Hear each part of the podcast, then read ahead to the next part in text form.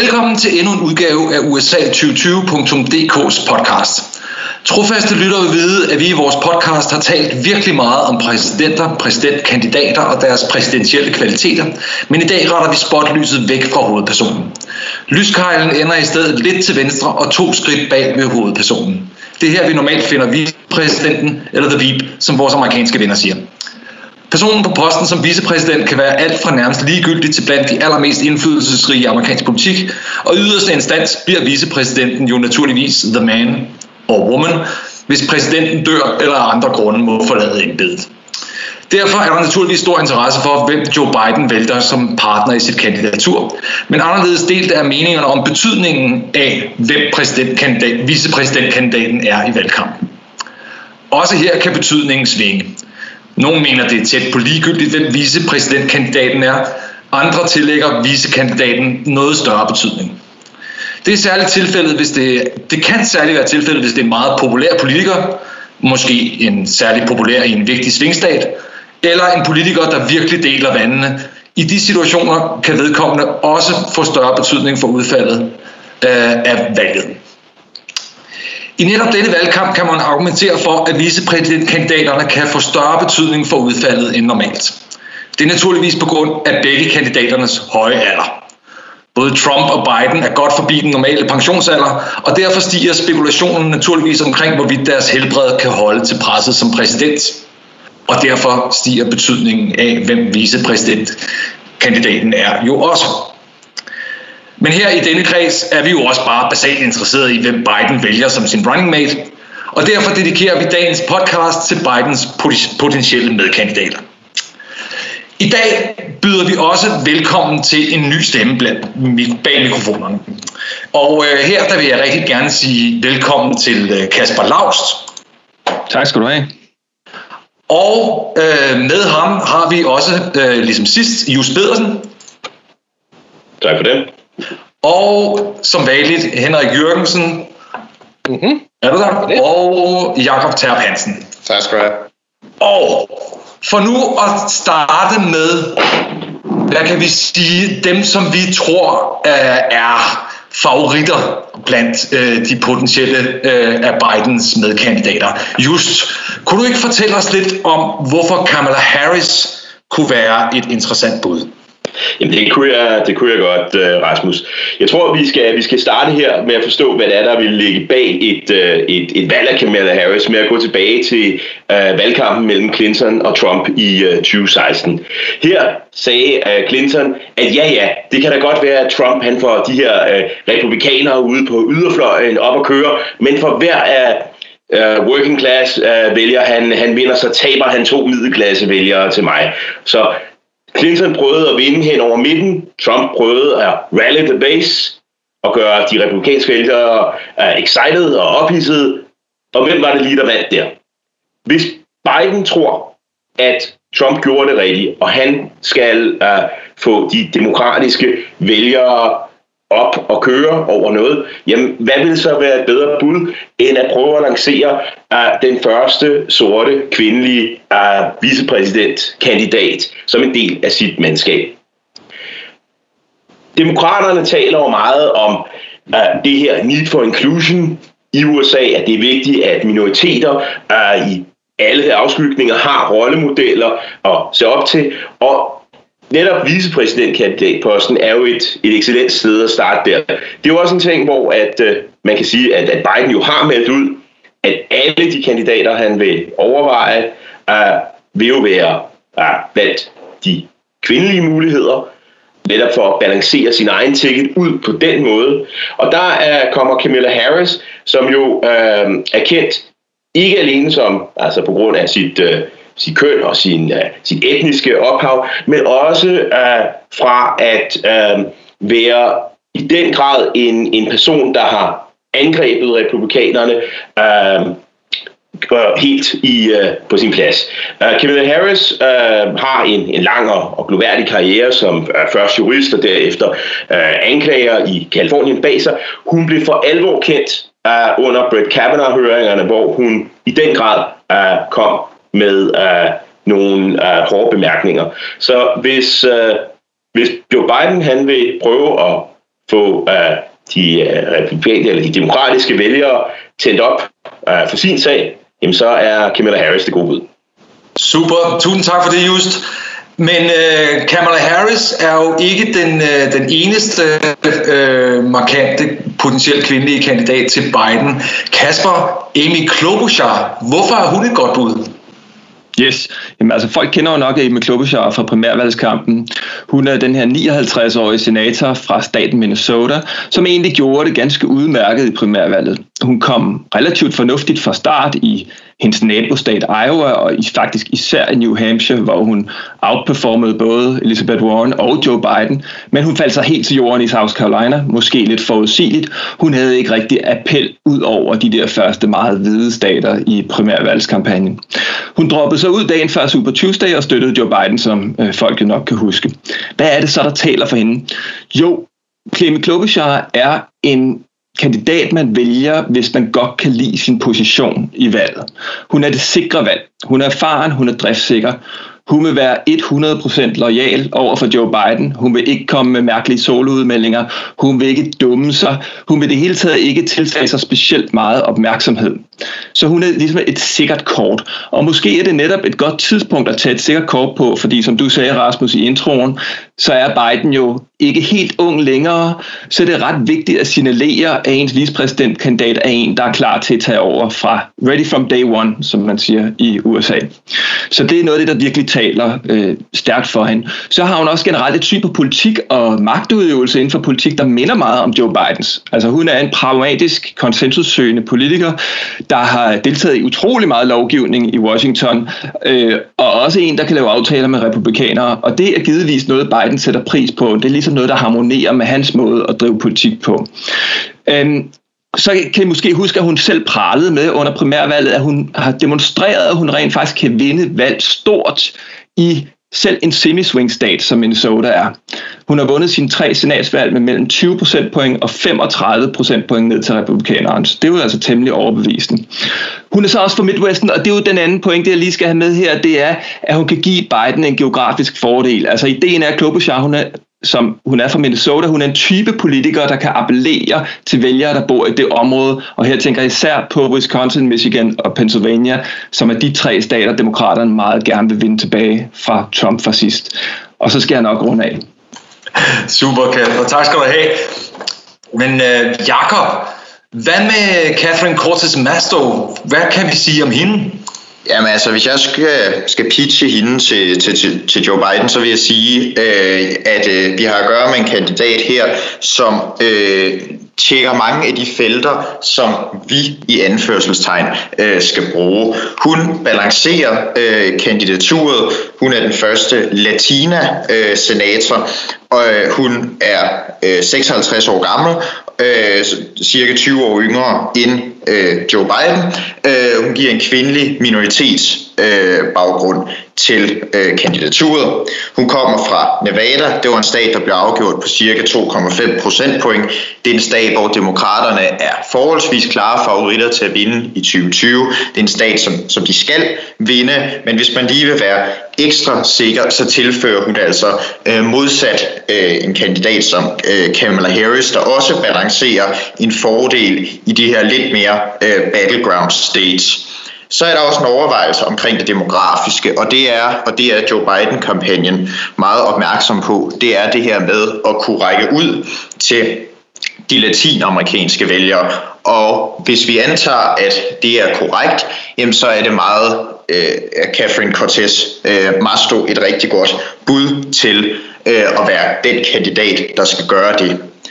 Slutligt kan man også sige, at hun har den erfaring, der skal til for at overtage i embedet, hvis det skulle blive nødvendigt, eller kunne blive kørt i stilling til at komme det. Hun er senator, der har hun været i cirka 3 år, og har også haft en lille overrække som Attorney General i Nevada. Så hun tjekker en masse felter af, som vil være vigtige for os i 2020. Også i anførselstegn. Super, tak skal du have, Jacob. Og som rosinen i pølseenden, Henrik, Gretchen Whitmer, hvorfor er det, at hun vil være oplagt for Biden? Jamen, Gretchen Whitmer er en altså måske the rising star i amerikansk politik for øjeblikket. Hun blev interviewet til et amerikansk talkshow for ikke så længe siden. Der sad hun med en t-shirt, hvorpå der stod "That woman from Michigan". Og hvorfor gjorde hun det? Jo, det er fordi, det er sådan, Donald Trump omtaler hende i deres hvad skal man sige, krig om, hvorvidt Michigan får det fra den føderale regering, de skal bruge for at håndtere coronakrisen. Hun er relativt ung, hun er 48. Hun er som alle andre politikere i USA stort set uddannet jurist, med undtagelse af Donald Trump, med nærmest. Uddannet jurist. Hun er guvernør i Michigan. Hun har tidligere været medlem af House of Representatives og Senatet i Michigan, så hun har en del politisk erfaring. Hun er en enormt populær politiker i Michigan, og hun er en politiker, som hvad skal man sige, som folk, der har kendt hende og har mødt hende, journalister og andre, omtaler med ret voldsom begejstring. Jeg vil sige, jeg har ikke rigtig hørt nogen politikere omtalt på sådan en tilsvarende måde, siden Barack Obama brød igennem. Hun kan virkelig sådan generere noget begejstring i de mennesker, hun omgås. Hun er meget sådan no-nonsense, Midwest-type, højt begavet. Hun har håndteret coronakrisen rigtig fint. Hun minder på mange måder sådan politisk i virkeligheden om Amy Klobuchar, som Kasper talte om før. Hun er meget pragmatisk. Hun arbejder det, man kalder across the aisle. Hun samarbejder med republikanerne. Hun har alderen. Og så er man altså bare nødt til at sige, at der er to ting for mig at se, der gør, at hun pt. Er en af dem, der er frontrunners. Joe Biden har jo lavet et podcast, og den anden person, han inviterede ind til sin podcast, det var Gretchen Whitmer. Og det er den ene ting. Den anden ting er, at republikanerne tror, det bliver hende. De er gået til voldsomme angreb på hende i Michigan. Hun er en populær guvernør. Hun har vundet en kritisk svingstat, som Trump vandt med 11.000 stemmer. 11.000 stemmer skal der flyttes, den flytter hun. Hvis hun bliver vicepræsident, så vinder de Michigan. Det i sig selv er nok. Hun er den bedste kandidat. Ja, men jeg tænker, efter de her elevator-pitches til den gode Joe Biden, så kunne vi jo prøve at se en gang, om vi kunne vende bølgen og fortælle ham, hvorfor at nogle af de her kandidater overhovedet ikke dur. Og jeg tænkte lidt måske kunne du ikke starte med at vælge den af de fire, som du tror er mindst egnet, og så kort fortælle os, hvorfor? Så kan de andre byde ind undervejs.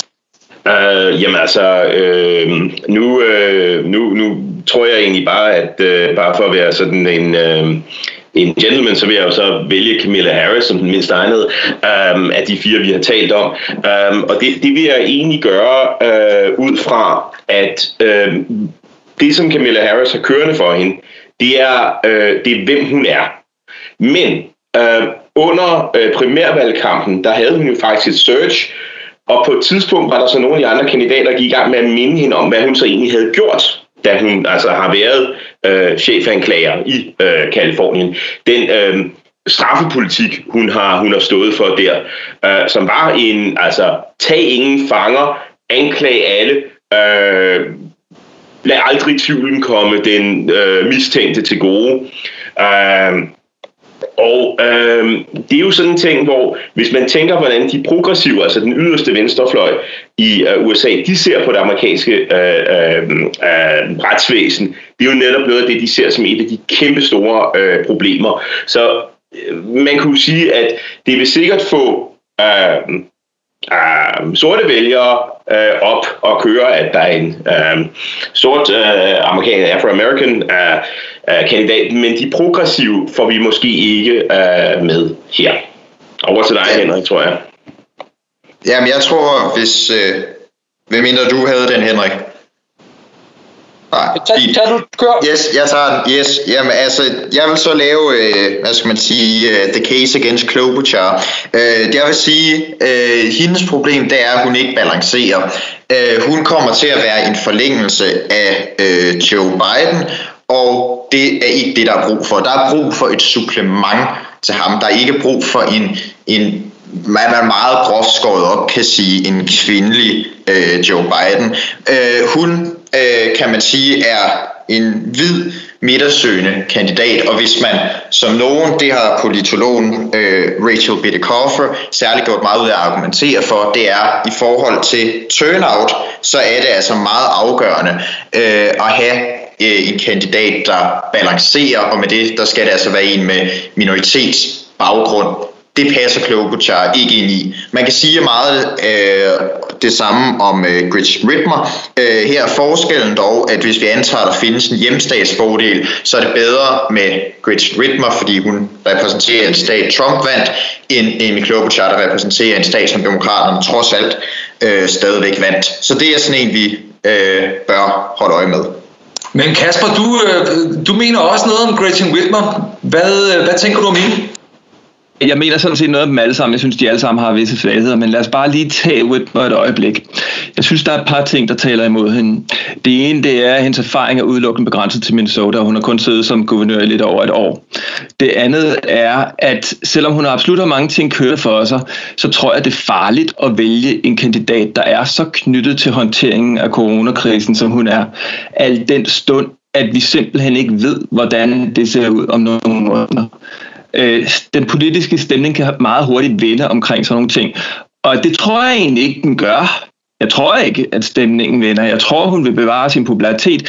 Men det er bare en risiko at løbe. Og min pointe lidt før, det var, at hvis Biden han godt kan lide sin position, og det har han altså grund til godt at kunne lide, hvis han kigger på meningsmålinger, så spørgsmålet, hvor meget risici han egentlig har lyst til at løbe. Og der tænker jeg, at Whitmer er i en eller anden forstand en større risiko end nogle af de andre lidt mere kedelige kort. Omvendt vil jeg så tilføje til det, Jacob sagde omkring Klobuchar. Et stort problem med hende er jo, at hun dybest set er Tim Kaine, altså Hillary Clintons vicepræsidentkandidat fra 2016. Sådan lidt kedelig, driftsikker type, som ender med måske ikke at gøre nogen skade, men egentlig heller ikke gøre den store gavn. Og det er jo også lidt kedeligt, ikke? Så skal man i hvert fald virkelig godt kunne lide sin position. Ja, men så kan jeg godt slutte af med at fortælle, hvorfor det ikke bliver Catherine Cortez Masto, eller hvorfor det ikke bør være hende i hvert fald. Det må jeg jo sige, at hendes primære styrke, det er, at hun er hispanic, ikke? Altså det er derfor, hun er i spil. Det tror jeg, man må sige. Altså race betyder jo fat meget i amerikansk politik. Det er meget svært at forstå for sådan nogle europæere som os. Men det gør det, og det er derfor, hun er i spil. Men den stat, hun kommer ud af, den vinder de alligevel. Og race betyder faktisk mindre så alligevel, end man tror, når man spørger vælgerne, hvad er det, der betyder noget for dem? Jamen, så er det ikke så vigtigt.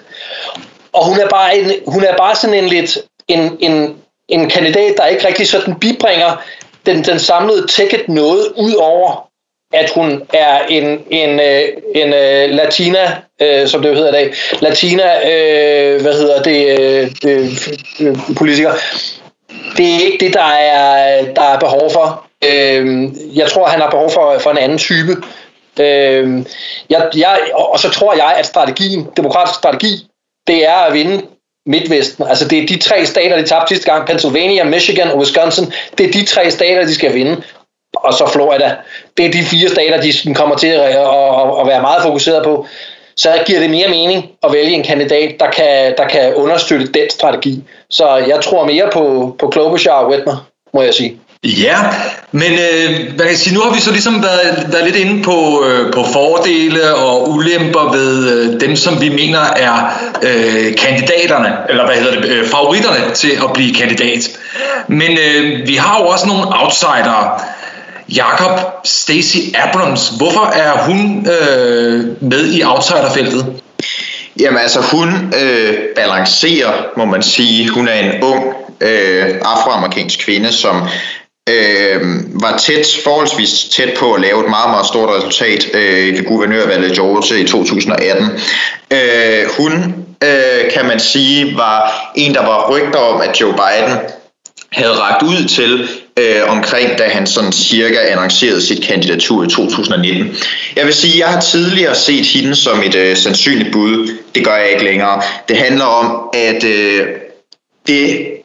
jeg meget baserede det på, det var netop den håndtrækning, som Biden angiveligt skulle være kommet med dengang.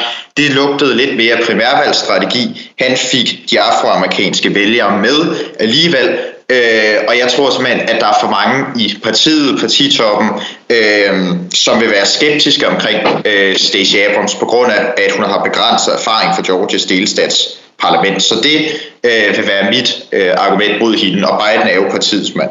Ja, og hvorfor er det, at Tammy Baldwin er et lidt overset bud til posten? Jamen altså, Tammy Baldwin udmærker sig jo ved at være den første sådan åbne homoseksuelle senator, som amerikanerne har haft.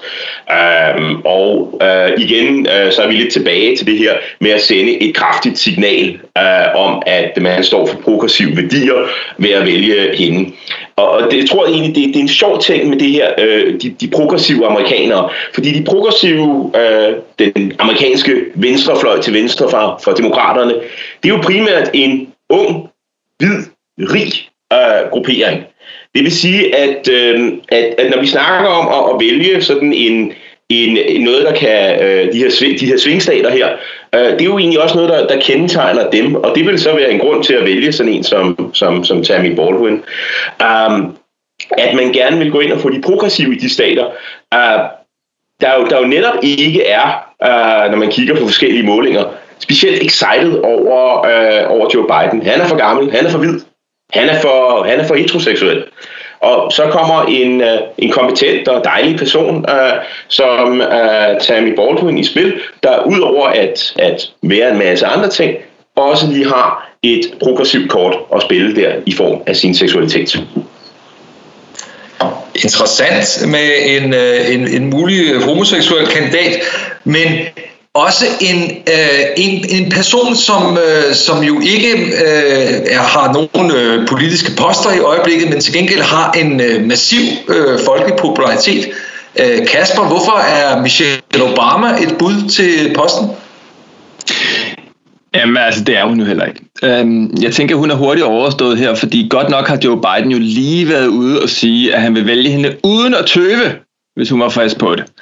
Men det betragter jeg simpelthen som en gratis omgang, for der er ikke noget som helst, der tyder på, at hun har ambitioner i den retning, og det har der i øvrigt aldrig været indikationer på. Det er noget, folk har snakket om i mange år, men der er intet, der tyder på, at hun vil det. Og så synes jeg altså også lige, at man skal huske på, og det tror jeg faktisk godt, Michelle Obama ved, at der er en verden til forskel på at være populær first lady, der måske har holdt et par udmærkede taler, og så til at være faktisk politisk kandidat.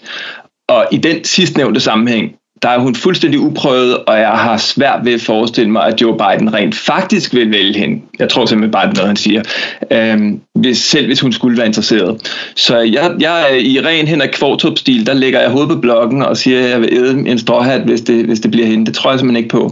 Så er hun overstået. Ja, men altså, vi har tidligere haft spændende væddemål på banen her i podcasten, så det er muligt, at vi også skal se en stråhat på menuen. Men Henrik, den sidste outsider er jo blevet velkendt også her i Europa under primærvalget, nemlig Elizabeth Warren. Hvordan kan hun være et godt bud for Joe Biden? Jamen, det kan hun heller ikke. Hun er et bedre bud end Michelle Obama, som jeg i øvrigt skal skynde mig at sige, jeg vil sgu godt hjælpe Kasper med at æde den stråhat, hvis det er, hun bliver vicepræsidentkandidat, fordi det gør hun ikke. Man kan jo sige, at hun er en god kandidat, fordi hun jo selvfølgelig er en dygtig politiker. Altså, der er jo ingen tvivl om, at Elizabeth Warren er vanvittigt dygtig og har en lang, gloværdig politisk karriere bag sig.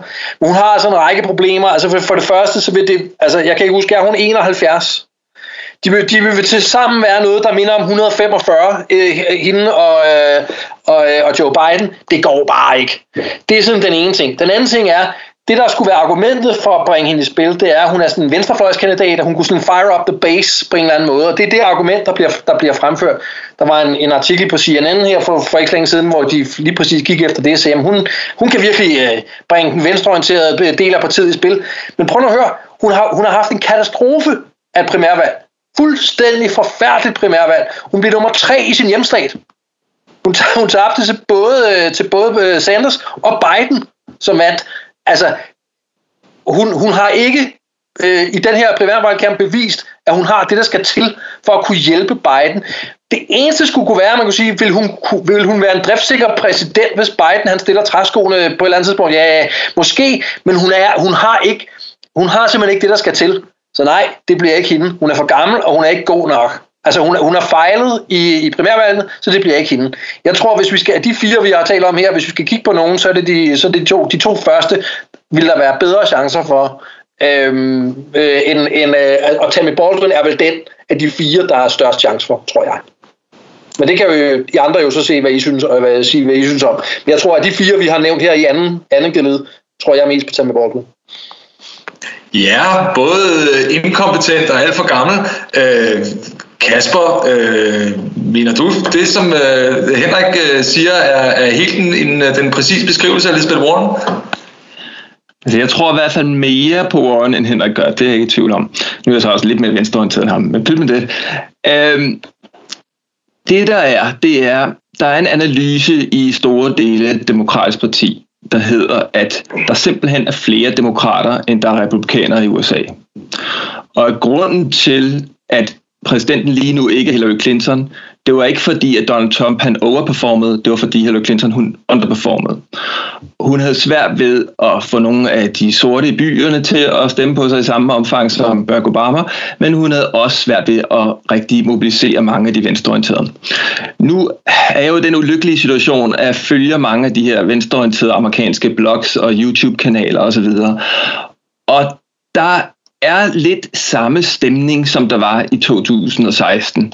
Altså den her anti-Clinton-stemning, der var i 2016, ser man igen omkring Biden. Sanders selv er gået mere entusiastisk ind for at støtte Biden her nu, end han gjorde med Clinton, må man så sige, for 4 år siden, og det kan måske hjælpe lidt. Men jeg tror, at Biden virker mere optaget af at prøve at appellere til venstrefløjen, end Clinton gjorde. Clinton tog dem for givet, det er der ingen tvivl om. Biden virker mere optaget af det, og det skulle så tale for, at han tænker, altså det er hele hans måde, han opfatter sig selv på, det der med, at han er den store samler, han er ham, der kan appellere bredt.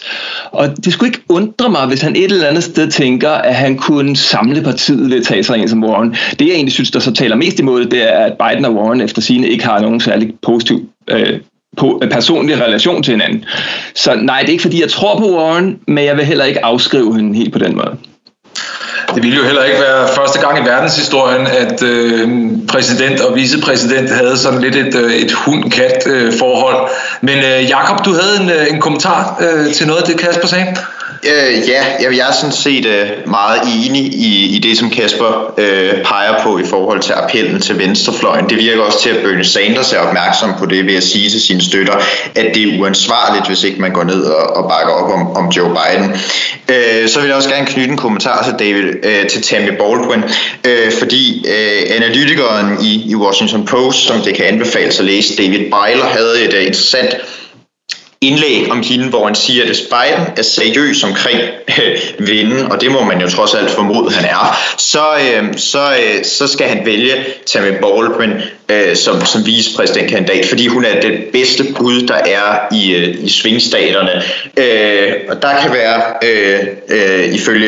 ifølge David Byler, det kan der være forskellige årsager til, men der er jo ikke nogen tvivl om, at hun både er kvalificeret, og så kommer hun jo altså også fra Wisconsin, som igen blev afgjort med nogle smalle marginer, så det er ikke meget, der skal tilføres i de stater for at være en vicepræsident, for en vicepræsidentkandidat til præsidenten, for at det kan blive en rigtig god hjælp i præsidentvalgkampen.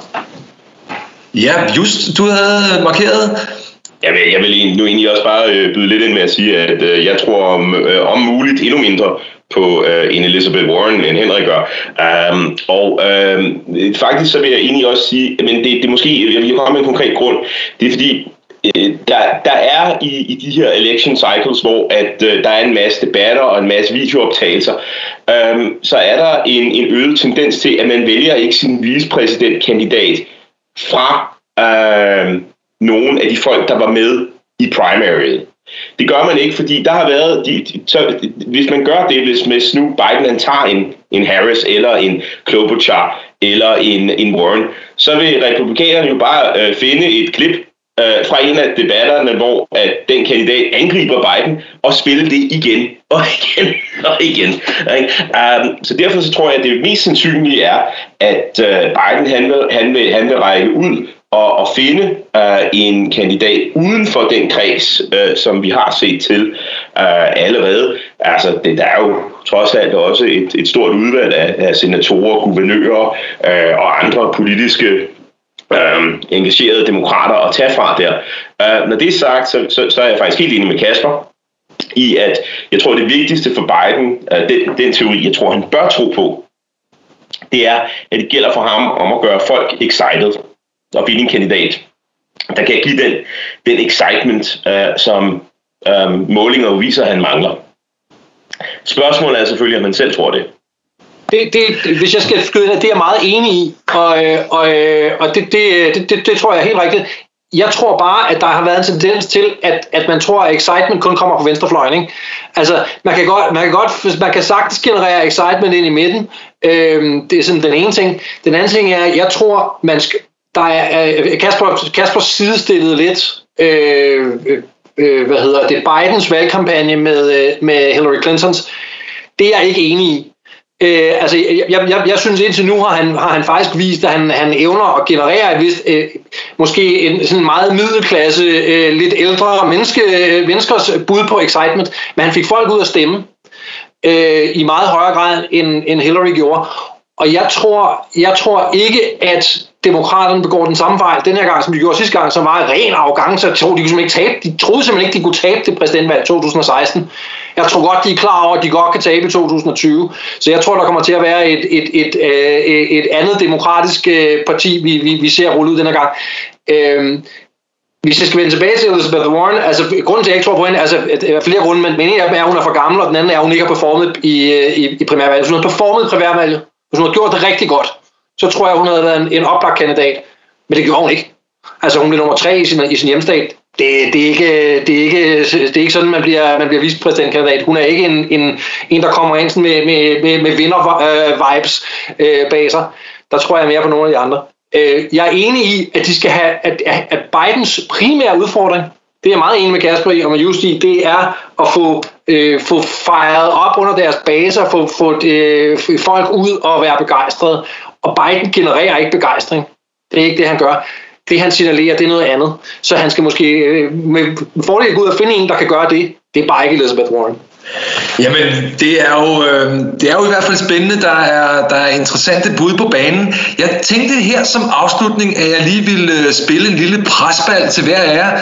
I skal simpelthen lægge hovedet på blokken og med en sætning fortælle, hvem I tror Biden vinder, og den ene sætning skal handle om, hvorfor han vælger hende. Kasper, kunne du ikke lægge for? Hovedet på blokken, Kamala Harris. Hun er sikker, hun dækker flankerne ind. Super. Hvad med dig, Jacob? Hvad siger du? Hovedet på blokken, Amy Klobuchar. Jeg vil fraråde Biden at gøre det, og netop derfor vælger han hende. Det var benhård. Just, hvor ligger du hen?